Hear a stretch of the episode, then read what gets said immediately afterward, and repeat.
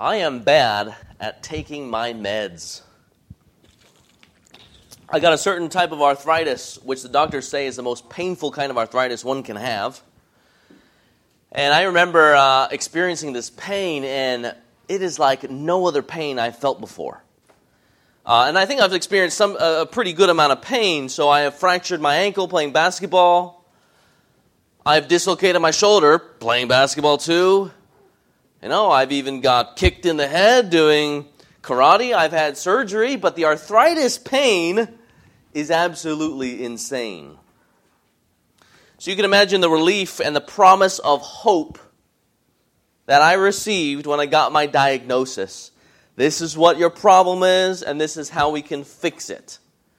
So, in getting the pain meds, I experience a lot of relief. I experience a lot of promise of hope. There was the pain meds, and then there was, more importantly, the medicine that actually dealt with uh, the actual cause of the arthritis. And I thank God for medicine. I thank God for medicine. I love medicine. It promises some degree of freedom. It promises some degree of freedom. I just have to take them. But I'll be honest, it's not easy for me to take them. And I know for others, maybe some of you guys, it's also not easy for you to take them, right? Some forget where they put them. That's not my problem. I got pills everywhere. I got pills in the kitchen. I got pills in my bedroom. I got pills in the pills box, pill box. I got loose pills sometimes in the kitchen, and sometimes on my nightstand, and even sometimes in my pockets. I got pills in the cupboard, so I have been known to have pills everywhere. Lately, I've been doing a little bit better at knowing where, where my pills are, but even when I am doing better, better I still have problems. Yesterday, for example, my uh, dad took us all out, my family out to Korean barbecue, and uh, you know the arthritis I have uh, the pain comes on, it is worsened when I eat meat. And so I'm limited to one to four ounces of meat a day. Okay, so yesterday I'm thinking, okay, we're going to all you can eat Korean barbecue. I better go home and take my pills, right? So I remember, pretty good at remembering. So I'm all excited to eat my meat. I'm all excited to eat my pork jowls.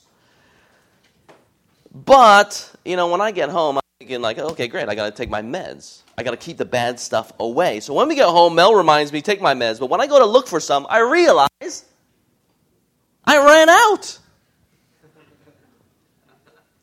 Even though I know the hope of freedom that the medicine will, in fact, work.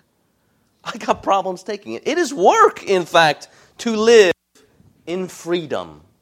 It is work to live in freedom. Living in freedom from pain, freedom from arthritis, Friends, it is not easy in some ways.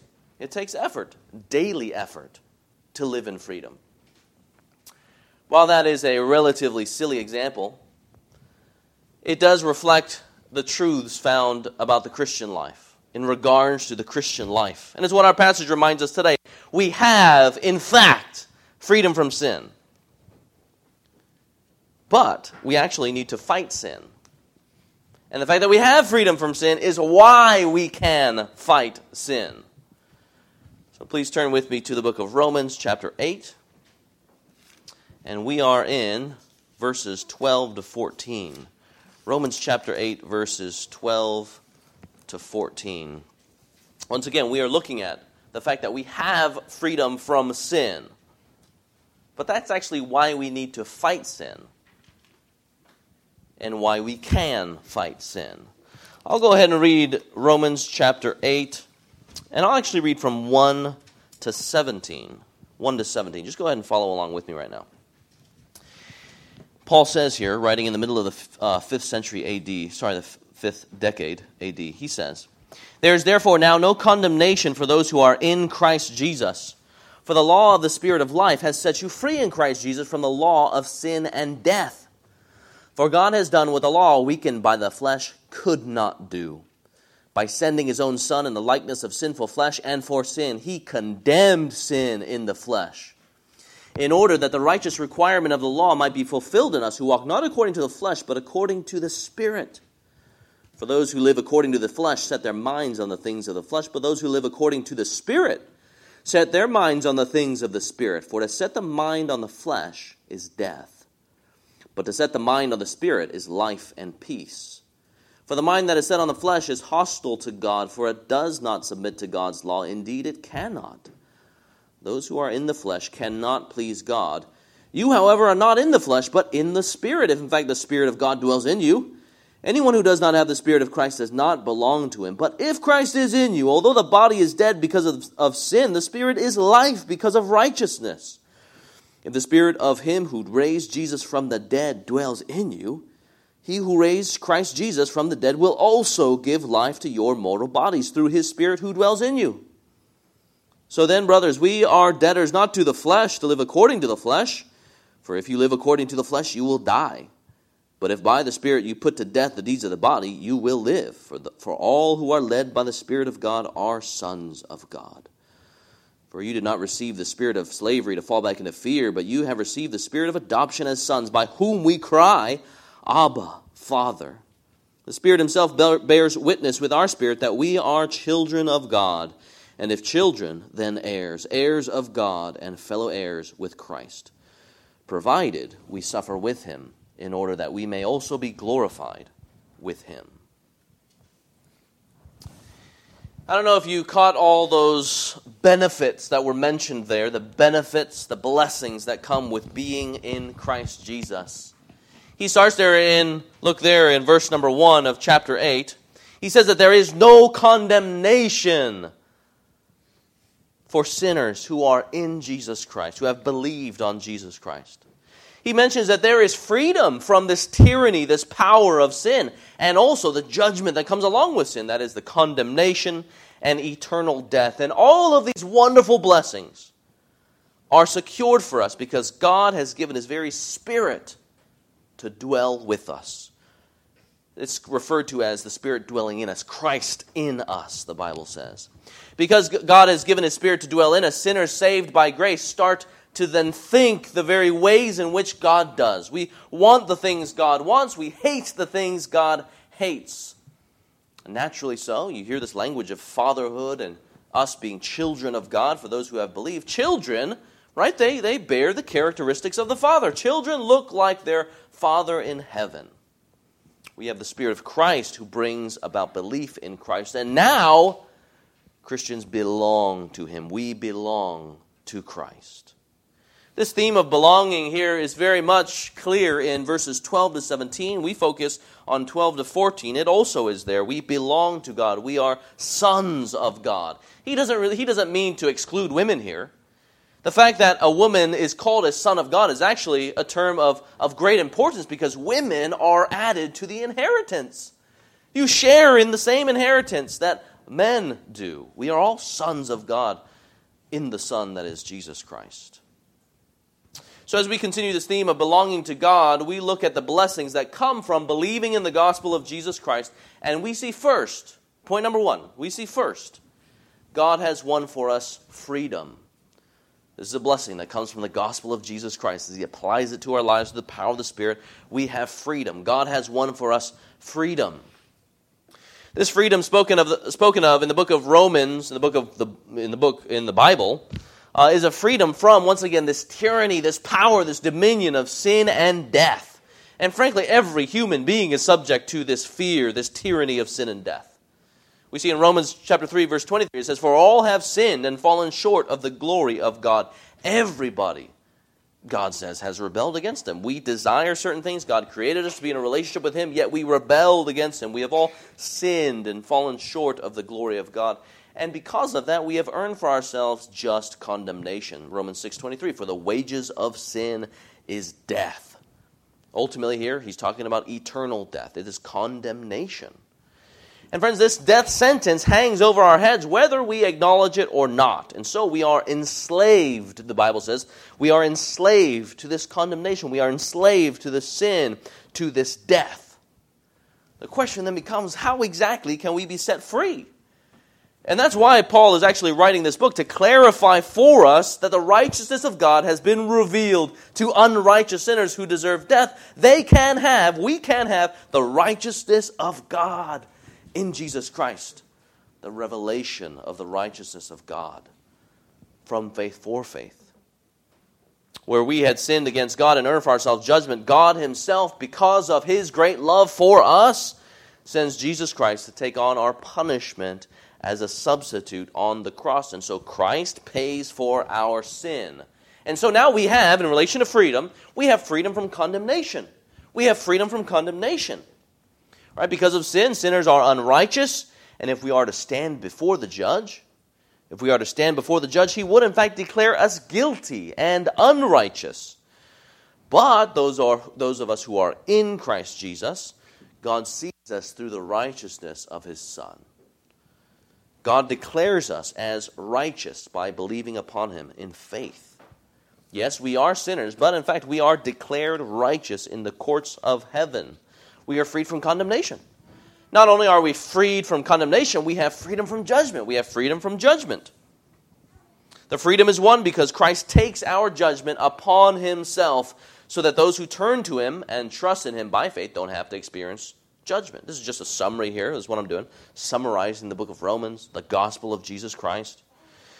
But not only do followers of Jesus Christ have freedom from condemnation, not only do we have freedom from judgment, we also have freedom from the power of sin freedom from the power of sin.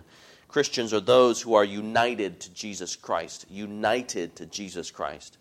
And so as Christ died on the cross for died to sin once and for all, so we too, those of us who believe in him, have died to sin.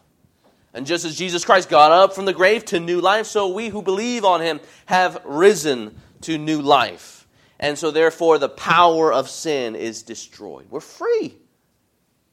And all of this freedom comes not because of anything that we have done, as if we earned it for ourselves. All of this freedom comes because of, because of what Christ has done for those, who, those of us who trust in Him by faith, that He is, in fact, Lord and Savior. So, this idea of freedom that I've just summarized from judgment, condemnation, power of sin, all of that He brings, we got to keep in mind as we go to verse 12, the beginning of our section here, our focus for today. And he says here that we are free to, that we are free because we are no longer debtors. He says we are no longer debtors. Look there verse 12. He says, So then, brothers, we are debtors, not to the flesh, to live according to the flesh that is sin. So when you think when you hear, read flesh, think sin, the power of sin. And this freedom in Christ means that Christians are not debtors to the flesh. Right? So if you've ever borrowed money from, from, from anybody, right, you know what it means to be in debt to someone, right? You know what it means to be in debt to someone. Uh, you are under an obligation. And so many of you guys even know right now a legal obligation hangs over you. You are legally obligated to pay somebody back. And if you default on your payments, well, what happens? Right? The, the, someone's going to come along and take what you think you bought, take what you think you own. They're going to take your car. They could take your house. They could take your PlayStation. And so you live as a debtor, right? Under obligation. And speaking of this general concept of being a debtor, I'm not, don't think about making payments here as we think about how this applies to the gospel and our lives as sinners. Right? Thinking of this general concept of being a debtor, this is what it is like as a sinner. Apart from Jesus Christ. Apart from Christ, we all must pay the penalty. We all must owe this debt the penalty of sin that is death, but for those who belong to Christ. Our passage says that you are debtors no longer. You really are free, he says. You are under absolutely no obligation to the power and the penalty of sin. That's the concept of freedom that he's talking about when he says that you are debtors no longer. And again, this freedom here is for those who trust by faith in the gospel of Jesus Christ. This freedom comes in the spirit of Christ. Look there at 8 2. 8 2. The law of the spirit of life has set you free. The law of the spirit of life has set you free. Where? In the realm in Christ. In Christ Jesus from the law of sin and death. So, as mentioned before, we want to make sure that when we think of the Spirit of God, you always think of Christ, the God man. Right? When you think of the Spirit, you want to think of Christ the God man. Those two things are go together. The Spirit is called the Spirit of Christ in, the, in Romans chapter 8. So when it comes to the Spirit, we see the freedom that comes in Christ Jesus. So when you think freedom in Christ that comes about in Christ, in his person, in his work, and in his spirit. That's where freedom in Christ comes from. That's what uh, 8 2 refers to. The Spirit gives us freedom in Christ the person. Well, you might ask, okay, well, what exactly is the connection? How exactly does that work? It is the Spirit of Christ who opens our hearts to behold and embrace by faith who Christ is and what he has done. That's what the Spirit's work does in us. It opens our hearts to behold and embrace all that Christ is and all that he has done. And this freedom, this freedom by the Spirit of Jesus Christ comes about in two ways. Comes about in two ways. First, we have freedom, or freedom is won, through the Spirit's work of regeneration. The Spirit's work of regeneration, where the Spirit causes somebody to be born again. This born again language there, I think, or, or this idea of regeneration, uh, is referred to there in 815. Look there. It's referred to by Paul here, I think. It says that the one who has faith in, in Christ is one who receives. It's somebody who receives the Spirit. Right? He's not just writing to some Christians here as if it's the more spiritual Christians who live in the Spirit, receive the Spirit. He's talking about all Christians here. All Christians have received the Spirit. And this language of regeneration, this language of being born again, comes from Jesus' words to Nicodemus in John chapter 3. He says there uh, that those who are born again are those who are born of the Spirit. Right? Nicodemus is wondering, how is it that I enter in the kingdom of God. And Jesus says, well, those who are born of the Spirit are those who are born again. And again, it is all Christians who are born again. And this happens in our belief. when we are converted, we are born again. It's just what happens in us. Uh, we can also think of the conversion of Lydia in Acts chapter 16 if you're thinking about how does one become a Christian here, well, it's through regeneration. Um, Lydia in Acts chapter 16, it says there, the Lord opened Lydia's heart to believe. The Lord opened Lydia's heart to believe. And there it's talking about believe the things that Paul was talking about the gospel. And if you're still wondering, okay, so how does this work? Like, do I believe at, uh, you know, 1120? Or sorry, am I regenerated? Does God open my heart at 1120 and then I exercise faith at let's say 11:30, or maybe even after maybe even after a decade of being regenerated. That's not that's not what they're going at here. In terms of time, it all happens at the same time. When you believe, well, you, you confess in your in your heart that the Lord is Jesus, that Jesus is Lord, because you have the Spirit in you. So don't think time. Just think everything happens together as one whole package. When you exercise faith, you know that you are regenerated. When you're regenerated, you're going to exercise faith in Jesus Christ. In relation to this language of God changing our hearts, listen to this. 1 Corinthians 12 3 says, No one can say Jesus is Lord except in the Spirit. That's super clear, right? No one can say Jesus is Lord except in the Spirit. And of course, he does not mean no one can verbalize the, the, uh, that, those very words that Jesus is Lord. There's plenty of people who claim that Jesus is Lord, but who really do not believe that Jesus is Lord. He's talking about believing in their hearts and such a belief working out through their mouths that they confess the wonderful statement, the foundation of the church, that Jesus is Lord. Only one who is of the Spirit, in the Spirit, who receives the Spirit, embraces Jesus and his rule.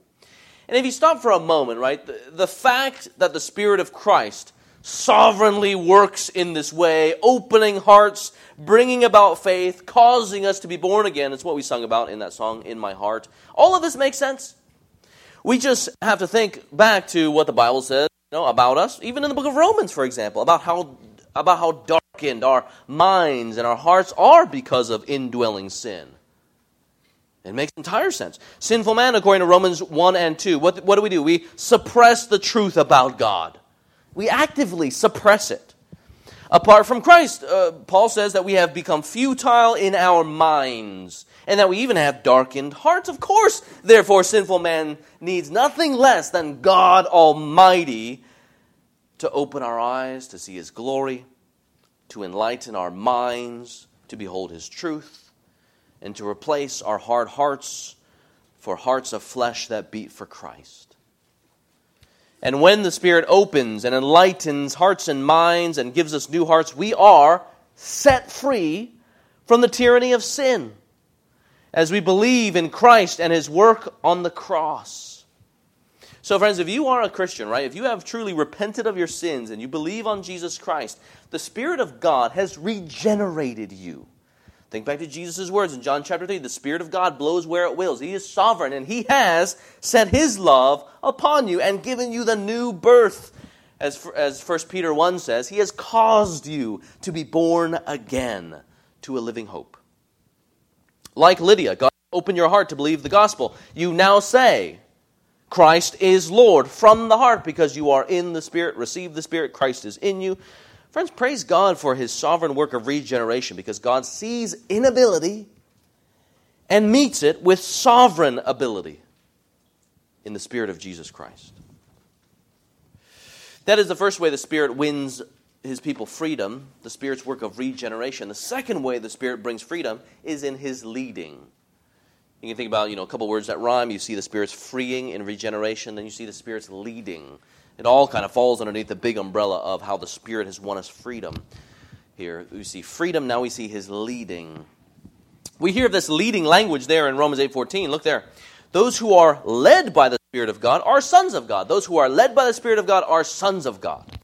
Now, do not think that this leading is like some sort of divine guidance, like, how do I know what I should do today according to God's will? That's actually not what he's talking about here. That is not what he's talking about. He's not talking about divine guidance.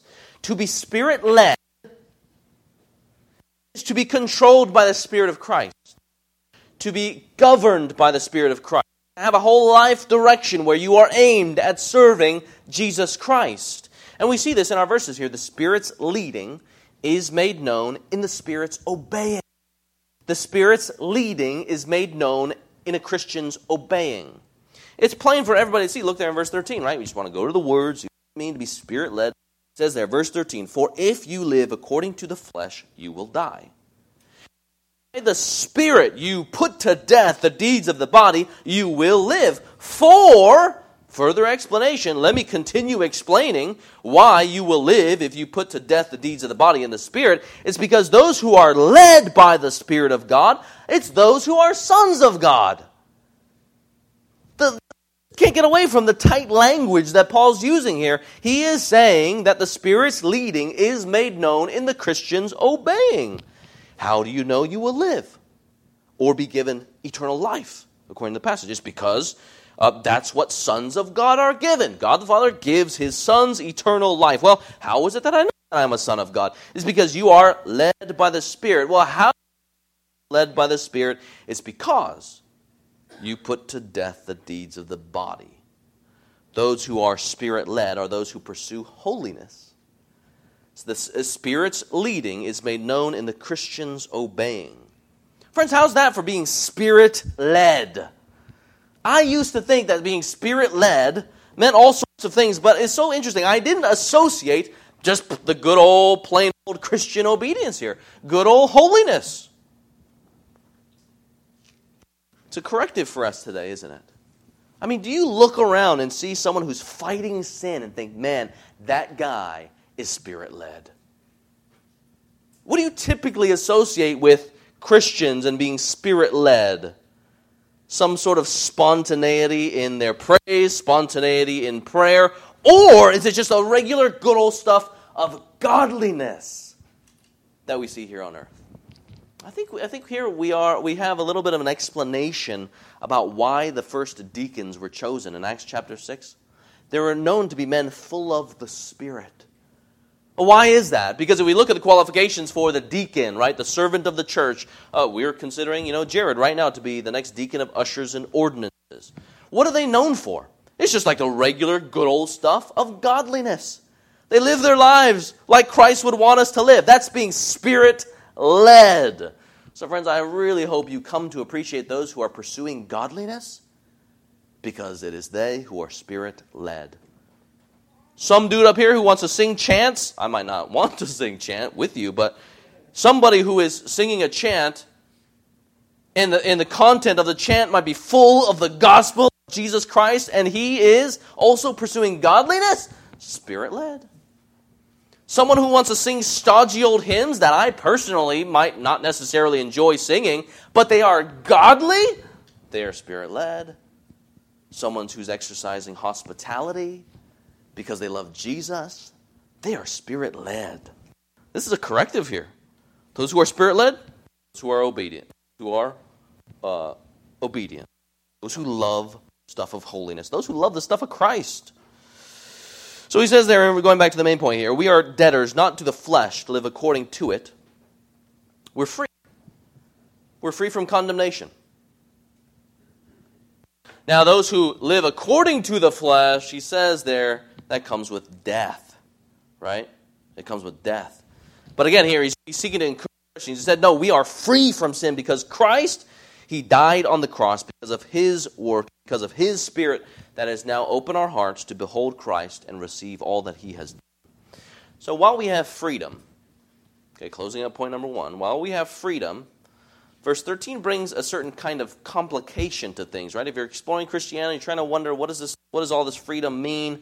Verse 13, I kind of, I mean, you know, it brings up a little bit of complication. 12 says that we have freedom. Verse 13 says that living the life of freedom, though, still requires a fight.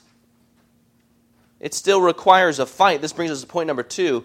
It is because Christ won us freedom from sin that we now fight against sin. I'll repeat that. Point number two. It is because Christ won us freedom from sin that we now fight against sin. Frankly, this fight against sin is necessary. This fight against sin is necessary. It's necessary, if you look there, verse 13, we see so clearly if you live according to the spirit flesh, you will die. But if by the Spirit you put to death the deeds of the body, you will live. So, what's at stake there? Your very own souls. That's why the fight is necessary for Christian it's necessary because if we don't care to fight and therefore not fight, we actually show ourselves to not be on Christ's side, no matter what you think. You might claim to be a Christian, but if you aren't putting to death the deeds of the body, if you aren't doing these things, you actually will find yourself not to be on Christ's side. We know that it is necessary because life and death, your very own soul, is at stake. Now, to understand this dynamic of why this fight is necessary, this fight in our freedom, it helps if we step back a little bit. We're going to step back a little bit to, and look at the grand scheme of what God is doing in salvation history. What God is doing in salvation history. The book of Revelation, right at the end. The book of Revelation tells us that the fight will once and for all be over in the return of the King, when Jesus Christ returns. Lord Jesus Christ sits on his throne once and for all, and everything is felt, everything feels his reign and rule. I mean, don't get me wrong, Christ did indeed defeat, destroy sin and death on the cross. He really did indeed free those slavery who believe in him. Right? That's what he talks about, that we are in fact free. That's what he says in the book of are. We possess this freedom even right now. The evil one has been decisively defeated. But, friends, he is not going out without a fight. Right? Though defeated, he still fights until his very last breath. And just think for a moment here if you are competitive, if you are competitive, you know exactly what I'm talking about. Whether you compete in uh, competitive sports or, let's say, fantasy basketball March Madness leagues, whether you compete in board games or in life, you that when you have lost, right, you know it is then that you really want to stick it to your opponent. Just to make their winning all the more difficult. Friends, that's exactly what's going on with Satan. Christians, that's what Satan is doing even right now. He knows that he is lost. Satan knows that he has even been bound as Jesus Christ got up from the dead, showing that sin and death had no mastery over him and does not have mastery over those who are in him. But, friends, that doesn't stop him from writhing around in hatred until the very last breath. In fact, we know this is what Satan will do as he prowls around like a roaring lion seeking someone to devour. And he does this all the way until Christ comes back, all the way until, until Christ finally throws Satan into the prison that is the lake of fire and throws away the key. That's what we see in the scriptures. We have been saved already. But the fight against sin is still a necessity. Final salvation is not yet even though we taste it already. It's like we have been raised from the dead. For those of you who watch zombie flicks or zombie play zombie games, right? It's like we've been raised from the dead. We are no longer spiritual zombies who fight against the king. Praise God, freedom from condemnation. We know that the zombies are going to get destroyed. God has, in fact, changed us. He has saved us. He has freed us. And now He calls us to the land of rest. But guess what? As we make our way to one day seeing Christ face to face, you realize that we now face the onslaught we participated in. We now face the onslaught that we once participated in. We are not under our old master sin. We don't owe sin anything but yet we are still to fight.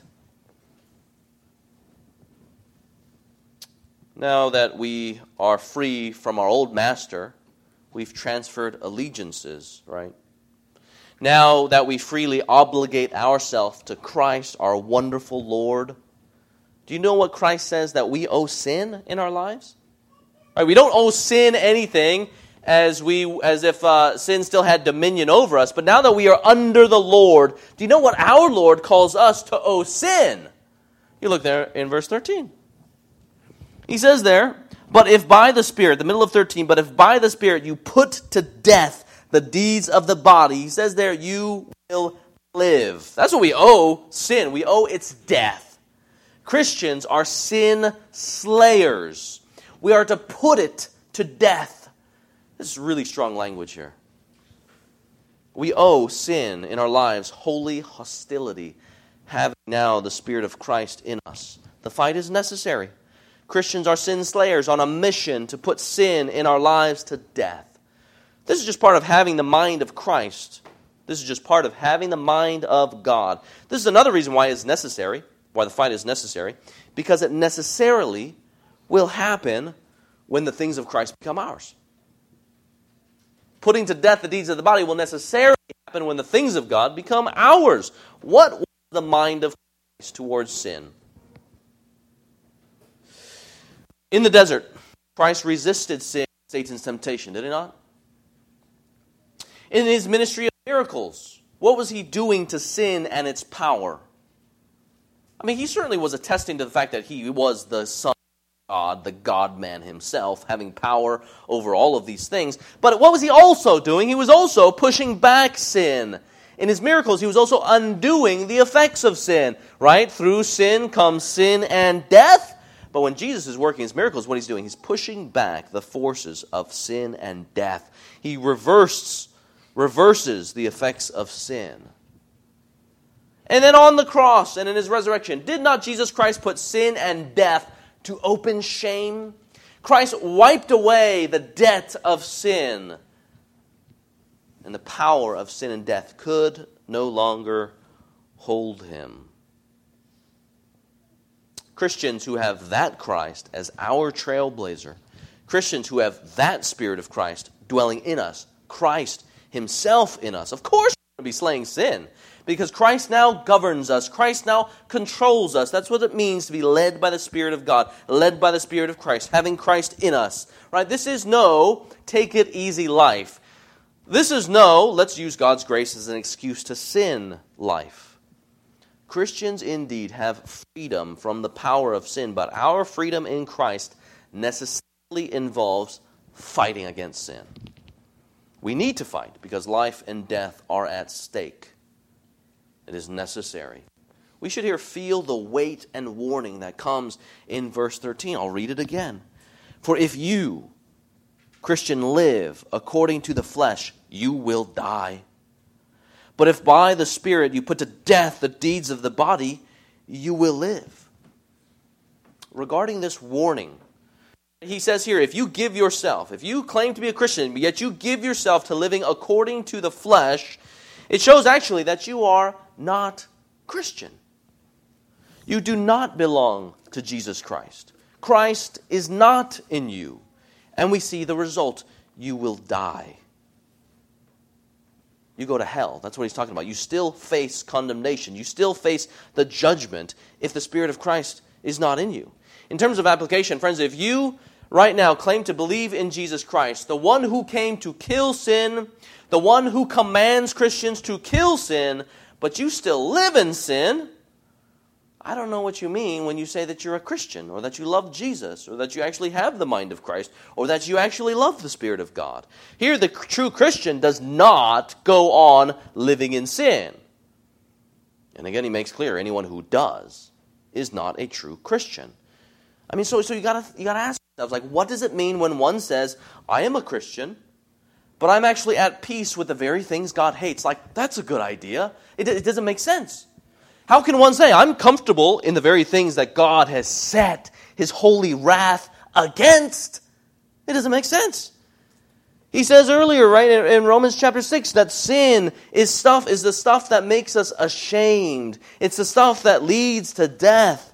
So, friends, if you are not ashamed of the things that God condemns, Christ is not in you. Friends, Romans, though, applies to you. Paul directed a lot of this letter addressing people who thought that they were followers of God, but who really were not. But of course, even though you are unrighteous, just like every Christian knows what it's like to be unrighteous, because we are unrighteous apart from the Spirit of God. We are unrighteous before we were saved, right? God's righteousness can be for you if you turn from your sins and believe on Him. God saves unrighteous people. That's the wonderful. So the, the news for you, the call to you is to repent of your sins and believe on Jesus Christ, and you will be saved. You will be renewed. You'll be set apart for His good use. And you will have the mind of God. You will grow in having the mind of God. But know that while freedom from sin is promised, once again, fighting sin is necessary. Fighting sin is always necessary. We go back to the command. There is a, basically a command here in verse 13. If by the Spirit you put to death the deeds of the body, you will live. There he's talking about eternal life. Eternal life. If by the Spirit you put to death the deeds of the body, you will live. This just echoes what Paul has written earlier. Basically, the, basically the command to put sin to death. Look there in 612. He says there, Let's not sin, therefore, reign in your mortal body to make you obey its passions. Do not present your members to sin as instruments for unrighteousness. Why is that? Because God, the righteous one, has declared us righteous. We are his people. We have his Holy Spirit, and therefore we will be holy, and we will bear the fruits of the Spirit. There again, we see that fighting sin in our lives is necessary. We are to put it to death. But did you notice how the manner how we are to put sin to death. It says there, by the Spirit. We are to put it to death. We are to be sin slayers by the Spirit. Friends, that is what makes fighting sin possible. We saw that it's necessary. Our souls, eternally, are at stake. Necessary also in a different way because when we have the Holy Spirit, we're going to think holy things and we're going to kill sin. But here, not only is necessary, we see that it's also possible. It's almost like he says, Look, Christian, if you are discouraged in your, in your faults, in your sins, in your stumblings, right, we know that freedom exists. We know that we are justified before God. He says, look, if you are overwhelmed in your fight, or the thought that you have to fight, here we are reminded that it is by the Spirit that the fight against sin is possible. Do you know what I mean by when I say it is possible? Right? There's only two options in relation to sin. You are either enslaved and pursuing sin, or you are freed and fighting sin. You are either enslaved and pursuing sin, or you are freed and fighting sin. Which would you rather be? Now that Christians are free in Christ, we are now to fight in Christ. It is made possible, thank the Lord, because before we were just enslaved and pursuing, but now we are freed and fighting.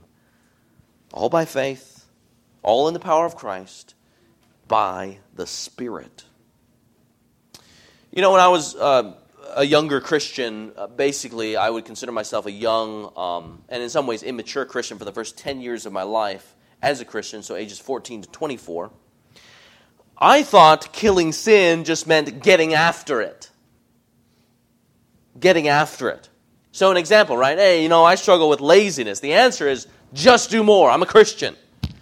If you struggle with anger, which I Certainly did. My parents can tell you. The answer is just be nice. I'm a Christian. If I struggle with sexual sin and lust and temptation, which I did, the answer is I'm a Christian. Just put a code on your computer and get some accountability. But, friends, if human effort in getting after it is all, is, if that is everything, if that's the sum of killing sin, that is actually not killing sin God's way. It is actually not killing sin God's way, right? Just think about it. There's lots of people that get after it and don't want to be lazy. There's lots of people, plenty of non Christians, who teach other people how to get stuff done. There's a lot of non Christians who want peace and not anger, right? There's a lot of non Christians who give themselves to striving for inner peace from inside of themselves, for example. Eh, there's a lot of non Christians that you can go and talk to about how they don't want to cheat on their spouses. Instead, they want sexual fidelity None of those things are distinctly Christian because they don't ultimately have God's purposes in mind. Is it good? And should we thank God where we see a lot of people saying, hey, we shouldn't be lazy? Yes. Should we rejoice in God's common grace that people, non Christians and Christians, will say, we do need a peace? Yes, we thank God for that. Should we thank God that there are people who love fidelity? Yes, we should whether they be Christians or non. But none of those things, no matter how moral they are, have God's ultimate purposes in mind. Friends, what makes the Christian's battle Christian is that we kill sin by the Spirit, the Spirit of Christ. That is spirit led human effort. Spirit led human effort. Never human effort on its own. Spirit led human effort. And, church, that makes all the difference. So, what does it look like to kill sin by the Spirit? What does it look like to kill sin by the Spirit? It is certainly not any sort of mystical way of resisting sin, like you've got to unlock the secret mystery code in order to properly kill sin. No, actually, the program of biblical spirituality is actually really simple. It is incredibly simple. Here's the phrase that I think sums it up well Spirit led human effort in the means of grace Spirit led human effort in the means of grace. The means of grace there is just talking about how God commands us and calls us to grow in our spirituality. It is us putting effort, exertion, we are exerting ourselves to exist, uh, resist sin, and for all of the right reasons. It is for God. It is the application of human effort to human obedience for the sake of Christ and his purposes. It is putting sin to death. All right, this is obeying with Christ's concerns driving ours. It is actually really simple. Paul explains how to make Christ's concerns be our concerns. He explains this in Romans 12, 1 and 2. Go ahead and turn there. Romans 12, 1 and 2.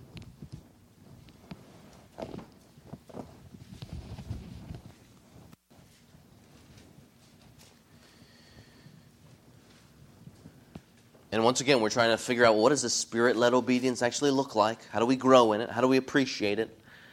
Now we're going to kind of move towards thinking about how to grow in it. Romans 12, 1 and 2. This is what it says. He says, Present your bodies as living sacrifices, holy and acceptable to God, which is your spiritual worship, right? That's spiritual worship, just offering our whole entire selves up to God. We are sanctified, set apart for His good purposes. He goes on and says, Do not be conformed to this world, but be transformed by the renewal of your mind. By, and that by that testing, you may discern what is the will of God, what is good and acceptable and perfect. You see there the key to spirit led human effort? In the task of obedience, what is it there? It is to be transformed in the mind through the truth of God. Right? And in this passage, Romans 12, verses 1 and 2, what does offering up our bodies to God as instruments of His holiness and His righteousness, what does it hinge on? It hinges on something there in the passage. We want to stick our faces in the Bible to see how, what exactly Paul means when he says certain things. It's clear for all. It hinges on being transformed in the mind. Transformed in the mind. Of course, that involves the heart as well. By the truth of God, right? This transformation of mind it actually has eyes towards discernment, determining, adjudicating, and then also embracing and living out the will of Jesus Christ for the sake of his great name. So as we strive for this spirit-led obedience, we are reminded, right, that we lived, I made this point a while ago, we lived a really long time without spiritual discernment. You lived, Christians, for a very long time without spiritual discernment. This is just part of the nature of total depravity, right? Romans says that in our sinful nature, our appraisals of all of the most important things of the stuff of life, like who is God, who are we? What's our purpose for living? Our appraisals of the most important things in life were always off. Always off. Why is it? Because we're using the wrong grid. As non Christians, we use the grid of the world, the flesh, sin. But as Christians, uh, we have a new grid. We have God's Word. We have the Spirit of Christ driving, transforming all of our own desires such that God's concerns become our concerns. Now that we have been born again by the Spirit of God, we begin to discern spiritual things. Where Christ is Lord, and we learn to be his joyful servants. We begin to see things with our own eyes towards the glory of Christ himself. So when we were rebelling against God, right, you didn't want to give up one square inch of anything of your life, any part of your life to God. But now, now that God Himself has given His own Spirit to dwell inside of us, Christ in us, to change our hearts, we can affirm, as one has said, wholeheartedly affirm, as one has said, there is not a square inch in the whole domain of our human existence over which Christ, who is sovereign over all, cry, Mine. Spirit led obedience is to be generated out of a love for our sovereign Lord Jesus Christ. And that produces obedience. It's what spurs on obedience. It's knowing our Savior, being transformed by our Savior's Spirit, knowing our Savior's truth. Church, as you give yourselves to being transformed through the renewal of your minds by God's truth, it's by doing that that we come to reflect more of our Father in heaven. As we are transformed through renewal of our minds by God's truth, we come more to reflect our Father in heaven. Did you notice what, that, what Christians are called there in verse 14 again? Look there. For all who are led by the Spirit of God, that is governed, controlled by the Spirit of God, they are sons of God. We'll talk more about this next week. But this sonship here, this idea of being children of God, it stems all the way back into the Old Testament. And that's what Paul's reaching for there. Did you know that ancient Israel was the son of God? They were sons of God who had God as father over them. They were the very people that God was building for himself. Think back to Abraham. God had promised him that, that his heirs would be as numerous as the stars in the sky. Think back to Genesis. And just as God had promised, right, God was fulfilling it. He, he was multiplying Abraham's offspring and was forming a people for himself, led by God in their midst. Think of the temple, tabernacle, even the tent where God appeared and led his people. They were to be governed by his word. Think of the law of Moses, even the Ten Commandments that resided in the Ark of the Covenant. And they were to be holy as God is holy displaying his marvelous glory to the ends of the earth. They were sons of God. But they failed. They failed not just once, they failed over and over and over. But did God abandon his people at all? Romans says absolutely not. Even though his people rebelled against him, he nevertheless, all because of his grace and his love and his mercy, promised to gather his people by his Spirit through the work of the chosen one, that is the Messiah, that is the true Son. Where Israel failed, the Messiah, Christ Jesus, God's eternal Son, succeeded.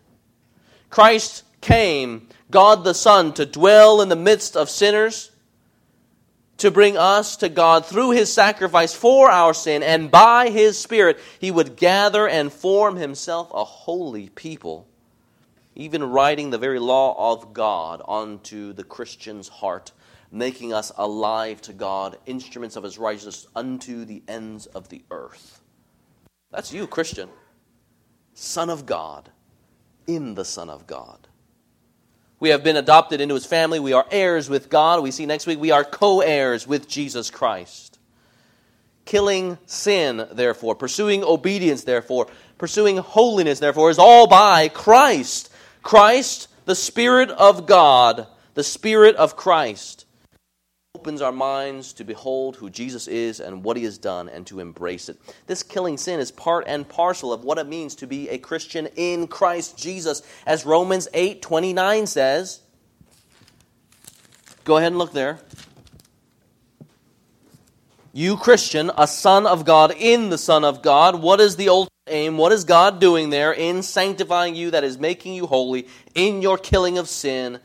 We are being transformed into the image of God's Son, Jesus Christ. So, friends, as you seek to kill sin, you have to be transformed in your mind so that Christ's concerns become your concerns. We are to, as one has said, think God's thoughts after Him. Think God's thoughts after Him. We are to think God's thoughts after Him. And all that is is just making God's Word the foundation of all of our thinking. This is how you come to know God and what His desires are for your life and everything in this world. It has an eye to discernment. It is even how we can go on killing sin, as Psalm 119.11 says, I have stored up your word in my heart that I might not sin against you. So, by way of conclusion here, we got application. By way of conclusion, as we seek to think God's thoughts after Him, here are a few practical encouragements. A few practical encouragements, uh, to be precise. First, we have memorize and meditate on His Word. Memorize and meditate on His Word. We know that, right, according to James chapter 1, the Word brings life. According to John 17, it is the truth that sanctifies. So let me encourage you guys to, to, to, to encourage you guys to see your mind transformed by the very truths of God to offer up your very own lives as sacrifices to God. Friends, if you know an area in which you struggle, whether it be lust, struggle with the fear of man, or with greed, or with anger, lying, laziness, whatever, let me encourage you, friends, to memorize appropriate passages of Scripture on that particular topic. Hide them in your heart so that you might not sin against God. Now I know I know some of you guys thinking like, okay, we're hearing this from Jeremy again. We hear it from we hear it a lot. We hear it from PK. We hear it from Oscar and all sorts of places. But if you haven't done it, if you know a particular area of struggle, but you do not know a verse that applies to it, one has to wonder, well, how much do you believe that the truth of God is what transformed your mind, and the truth of God helps you be led by the Spirit to put to death the deeds of the body? Do you know? Or are you just sitting here just listening week after week after week? But you're not really embracing the very truths of God that God has given as a means of grace to know God and to help, therefore, kill sin in your very life. You know, we take all these famous quotes from all sorts of different people, we memorize them, we put them on our walls that are so inspiring at work, we tattoo other people's words on our own bodies. So then you got to think, well, what are you doing about the Word of God? Some of you guys know statistics in your fantasy league sports games more than you know the Word of God now. For that is a problem. Because if all you have at the end of the day is your fantasy sports leagues, you can go to hell. But if you don't but if you have the word of God and you live by it and you put to death the deeds of the body being led by the Spirit, you live. So you ask yourself, why are you not memorizing and meditating on the very words of God that we know gives life, that we know sanctifies us in His truth, and that we know helps us put to death the deeds of the body. Second, in relation to these verses, by the way, if you're looking for verses, you know, a great place to start is just the back of your Bible. You, most Bibles have a concordance. Right? So if you struggle with anger, you can look up, okay, what, is, what does it look like to be angry? And what, is, what does God say about being angry? What does God say about being lustful?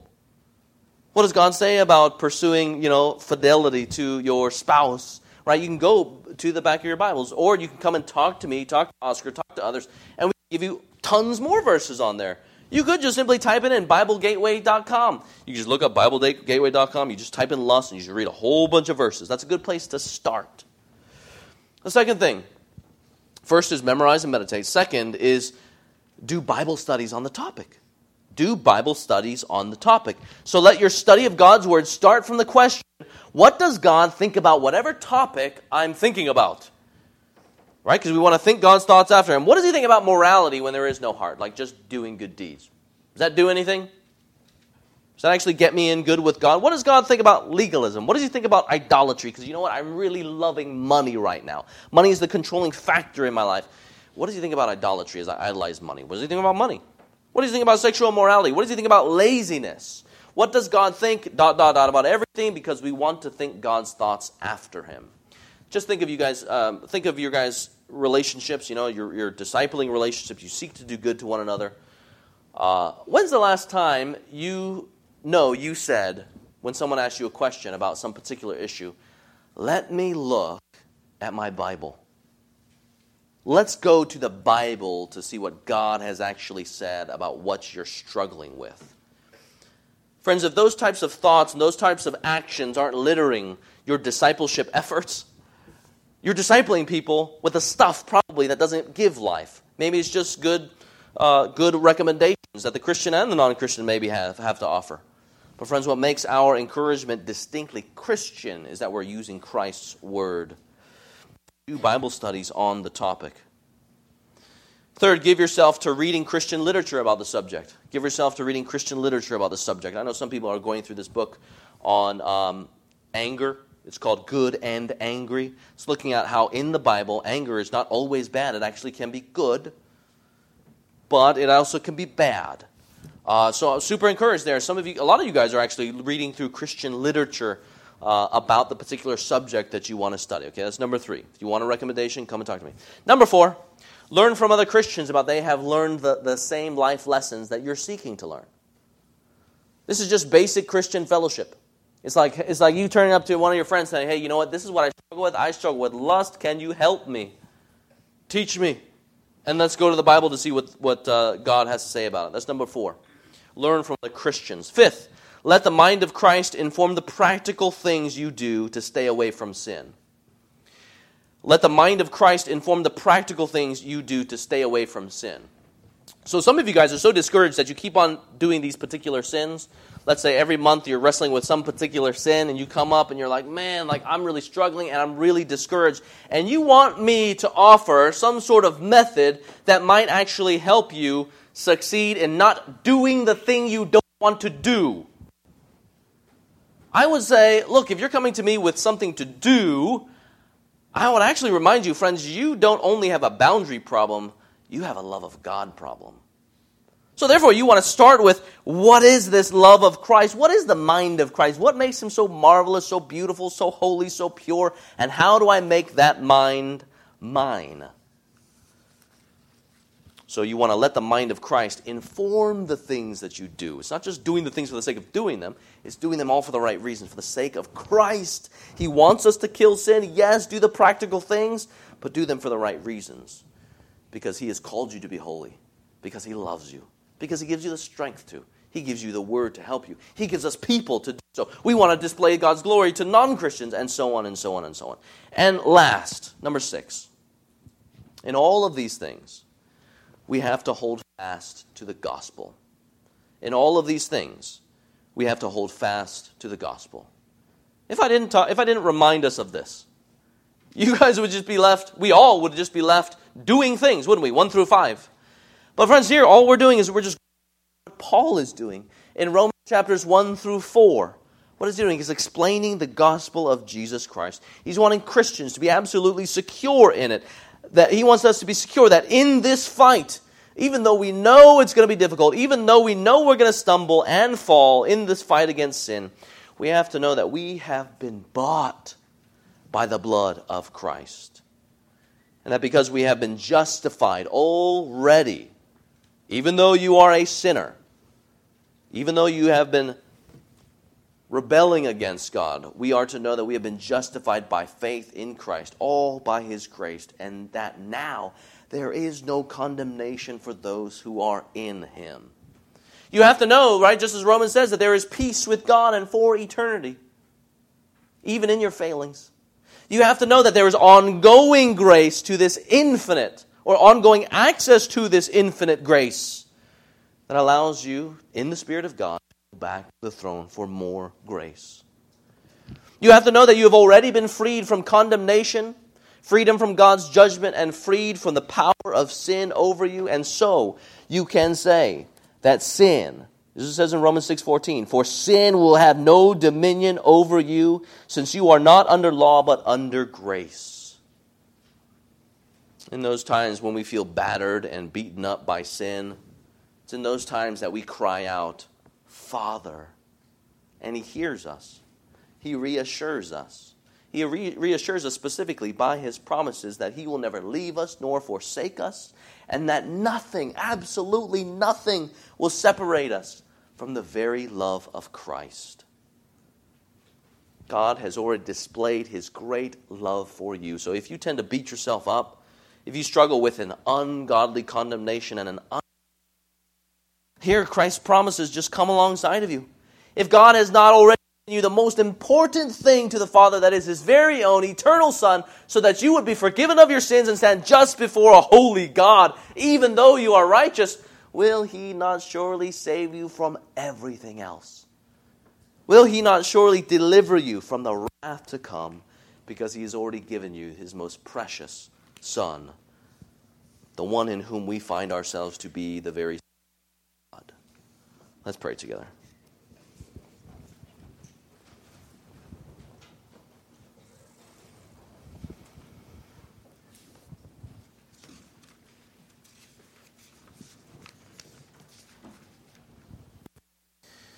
Our Father in heaven, Lord, we praise you for the freedom that we have in Jesus Christ. We praise you that you have freed us from the power of sin, and so the dominion of sin no longer has power over us. We thank you that your reign of grace is now over us, and so we are freed to live to your glory. Father, we pray that you would help disabuse us from any notion that this Christian life is an easy one or that this Christian life is one where we can give ourselves freely to sin. We pray to take even these words and implant them in our hearts so that we might know what is involved in this life of a Christian, this life of freedom. Lord, we pray that it therefore would cause us to look to the sins that we struggle with even right now, and we, it would help us put them to death by the Spirit Lord, we offer up our minds, we offer up our hearts. We pray, Lord, that you would help us go to your word, transform us in your spirit according to the truth, so that we might look more like you, our Father, so that we might act more like our very holy Lord, and so that the fruits of the Spirit, the Holy Spirit, might work itself in us, that we also might be holy, holy to the Lord. Lord, we pray that we wouldn't be lazy in our fight against sin Lord, we pray that we would be killing sin in the power of the Spirit, that we would be holy to the ends of the earth, all to the praise of your glorious grace and the gospel that says that there is freedom in Jesus Christ. In your name we pray. Amen.